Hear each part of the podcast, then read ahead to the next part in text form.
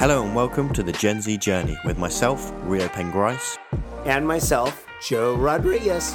And we're brought to you in association with Culinary Group Solutions. And we make restaurants and food services successful by design. So join me on this journey as we learn about the lifestyle of entrepreneurship.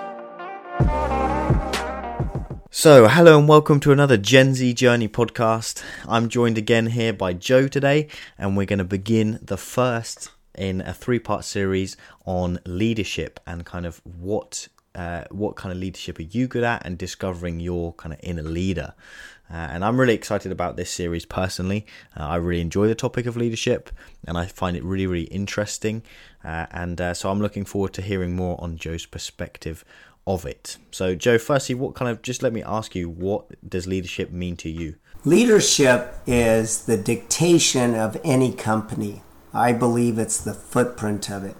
Uh, it tells you where you're going, how you're going, how fast you're going, how slow you're going, what are the parameters. It's the footprint of a company. You want to see the size of a company, you see the size of leadership in simple terms. no, I like that, and um, I think I think you're definitely right. I agree with you in the sense that uh, a lot of leaders, like uh, we were just discussing actually before we got onto the podcast, we were just discussing about Elon Musk, and people Correct. heard in the news locally in California of his reopening of the uh, Alameda uh, factory and uh, how that was against Al- Alameda's county regulations. But as a leader, he made a decision to do it and to go ahead under the name of obviously Tesla, um, despite despite them them saying no. So yeah, this is uh, a definitely a kind of leadership being related to the identity of a business. Is uh, I think there's a you can't differentiate between the two, and I think that's a real good sign of good leadership. Um, but what we're going to go over in this episode is we're going to go over the different types of leadership that there actually are. Kind of by the book, what are the the, the three types of leadership um, that are out there, and then we're going to discuss what good leadership is um, and how to really uh, become a good leader yourself. Correct. And Joe know Joe know Joe knows a lot about this, so we we've got that advantage to us today on this episode. Um, but I'm just going to summarize what the three episodes are, and then we're going to go over some uh, scenarios in which they are good. So the three lights, three types of leadership are autocratic, democratic, and laissez faire. And I'll start with an autocratic leadership, and that's kind of like a, dictator style leadership. They tend to be quite good in dangerous situations where people need direction, um, and they need to they they need to know exactly what they're doing and how to do it. Um, potentially, if someone's not very good at something or they haven't learned very much, they need that instruction. So just a leader that can just give them exactly what they need to do, how to do it is is when and when that kind of leadership style is good. Um, and so, Joe, what scenarios in a business would be good for that? You know, it's uh, again kind of what you uh, said right there, kind of dangerous. Uh, ones that don't have a lot of leeway, uh, situations that discussion will hurt the situation and the outcome of it. So and and so and, and in those situations, why would discussion hurt hurt it, and why does it need the leader to go? No, this is the direction we need to go. Because a lot of people would be like, well, actually, you need to listen to other people's opinions and stuff. And I would agree, and that's going to be our next style of leadership. But when because this is definitely a very valid form of leadership as well. But really, when is that going to happen in the business world? When is a leader going to need to do that with a business? So let's talk about some uh, leadership of that type in law enforcement. And let's say you and I are partners on the street, and I say, around the corner, duck, and you want to discuss it, it could cost you your life. So it's plain and simple. And uh, good leadership in these situations must have a trust value to it extremely important. This isn't something that all of a sudden is made up on the streets. This has been practiced and served and followed ahead of time. And then when applied, it must happen. Another scenario would be uh, the military. And so that's when that leadership is effective. Again, What's the outcome? Could save your life. And it's really interesting you pick those examples as well because, um, you know, a lot of time I know I know personally, and I know a lot of people associate kind of dictatorship and leadership of the autocratic style, they associate that with um, distrust. They're like, oh, people don't trust them, so they just tell them what to do and when to do it. But it's interesting you pick those examples where actually there are really high trust relationships between military men and between policemen they're that's they're really high trust relationships. So actually, to be successful with that autocratic leadership, you do need to have um, that high level of trust um, because yeah, they are telling you exactly what to do. So you need to know that it's going to be the right thing to do um, before before they even say it. Right, you need that trust before. Correct. So that's awesome. And uh, and so we'll move on to the next type, and the next type is uh, democratic, and this is not not anything political but uh, democratic means essentially that you take in uh, the opinion of others in the group or the team that you're leading, and then you make the decision based off of their feedback and their information. More often than not, this means that the majority of the, the, the opinion held by the majority is the one that's chosen, more often than not, but not always. It's all about feedback of information from the team that's around you. Uh, now, this is quite a common type, I, I find, um, in a lot of kind of organizations, even in smaller teams. Uh, definitely, you're going to want to listen to your employees so they feel valued and, and have an opinion and, and what and, and feel like they're contributing to the identity of the company. Uh, but yeah, so de- definitely, I think it's a valuable one, but it, it's uh, unlike um, autocratic, it's it's less useful in those highly stressful situations. So when you're making more strategic decisions, where potentially you want you're trying to overcome and solve problems, then it becomes really valuable. Um, so Joe, again, what are some examples of, of when that would be useful? Well, this is exactly what you said. So it's opinion of others because that's where you bring your team in. Uh, you as a leader you hold the hardest position because you have to listen to all the options and then make a decision.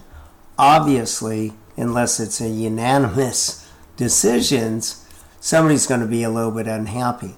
So you as a leader must take that stance, make make the best judgment and and then make the call. When you make the call, I'm going to add to this. When you make a call, you in my opinion, you must give them the reasoning of why you did it because the ones that disagree will then have value to what why the decision was made. Yes. Yeah, absolutely. De- being able to deal with being able to deal with the consequences absolutely when you make the call as well because like you said not everybody is going to be happy with it so being able to explain why you made the decision and conveyed the reasoning behind it is going to be an essential thing for this kind of leadership um, so so that's definitely very important. This is really important also because it's a continuation. That's what makes moving to the next decisions, maybe moving the team to the next decisions, and then having the team follow those decisions, even though some are disappointed. But they can see the value and why you made that decision, buy into it, and keep moving on and support you. Because if they don't support you, uh, you as a leader have failed. Definitely. That's huge. That's a huge statement. And big takeaway for people there. We'll have to include that in the summary. but uh, the the final uh, type of leadership is uh, laissez faire, and that's a French word for meaning kind of uh, just letting things happen, is, is what it means. So with this type of leadership, the leader doesn't. It's not a traditional like role. They don't. They're not. See, people don't really report to them. It's not that kind of role. Um, they just allow people to take the direction they want to, and then when people want to consult them, then they consult them and they give them direction on where they should be going with something. Um, so a, it takes a big step back. It encourages, it's meant for kind of creative situations. So where you want to allow someone uh, to have the freedom of their mind to, to think about different um, ways to solve problems or come up with creative responses to certain questions. You don't want to be directing them too much because you want to allow them to have that mind space, right? So that's when this leadership is is most useful and uh, when it's most used, of course. So Joe, again an example where that would be really good. I know I know this is something that we exercise between us quite a lot of this kind Right. of you know we we, we kind of help each other along the way but a lot of the time we're doing creative work and trying to come up with ideas uh, particularly for this podcast for example. So we need that freedom of, of headspace to to really uh, think of all the different ideas to, and, and different content ideas for this podcast. But that's just an example of, of us. But where in in the business world would that be um, applied to So I'm going to say uh, kind of a different word with this, but uh, we call it empowerment. So we're empowering our employees to make good decisions. Um, what this really does is gives them ownership. And usually, when people have ownership uh, of the situation, uh, they take more responsibility of it. So, uh, I think this is a very effective way of leadership.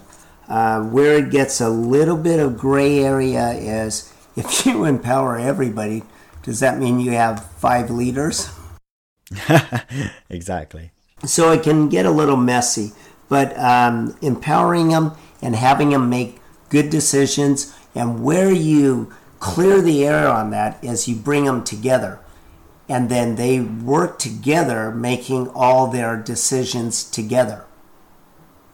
And that's how you blend it, and actually, everybody has ownership, everybody has had a say in it, and I think it's one of the most effective ways of leadership.